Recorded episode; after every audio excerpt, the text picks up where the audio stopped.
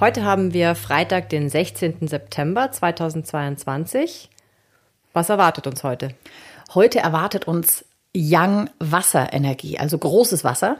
Und heute ist tatsächlich ein etwas schwierigerer Tag, wenn wir alle Energien, die auf uns einfließen, zusammenfassen. Heute wäre wieder die Empfehlung, sich auszuruhen. Man sollte heute keine wichtigen Dinge tun, weil Interessanterweise gilt dieser Tag als Yearbreaker.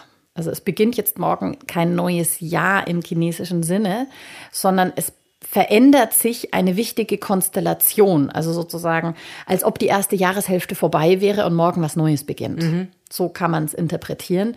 Deswegen ist es ein schwieriger Tag. Also ab morgen herrschen aus dem Jahr heraus betrachtet andere Energien. Deswegen heute lieber ausruhen, nichts Wichtiges machen, vielleicht die kleine Metallenergie nutzen und ein bisschen Sachen sortieren, solche Dinge tun. Das ist am allerbesten.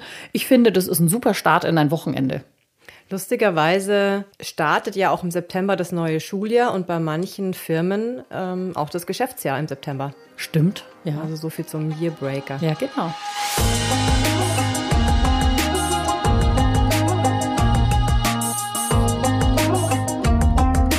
Dieser Podcast wurde produziert von Kerstin Trütinger.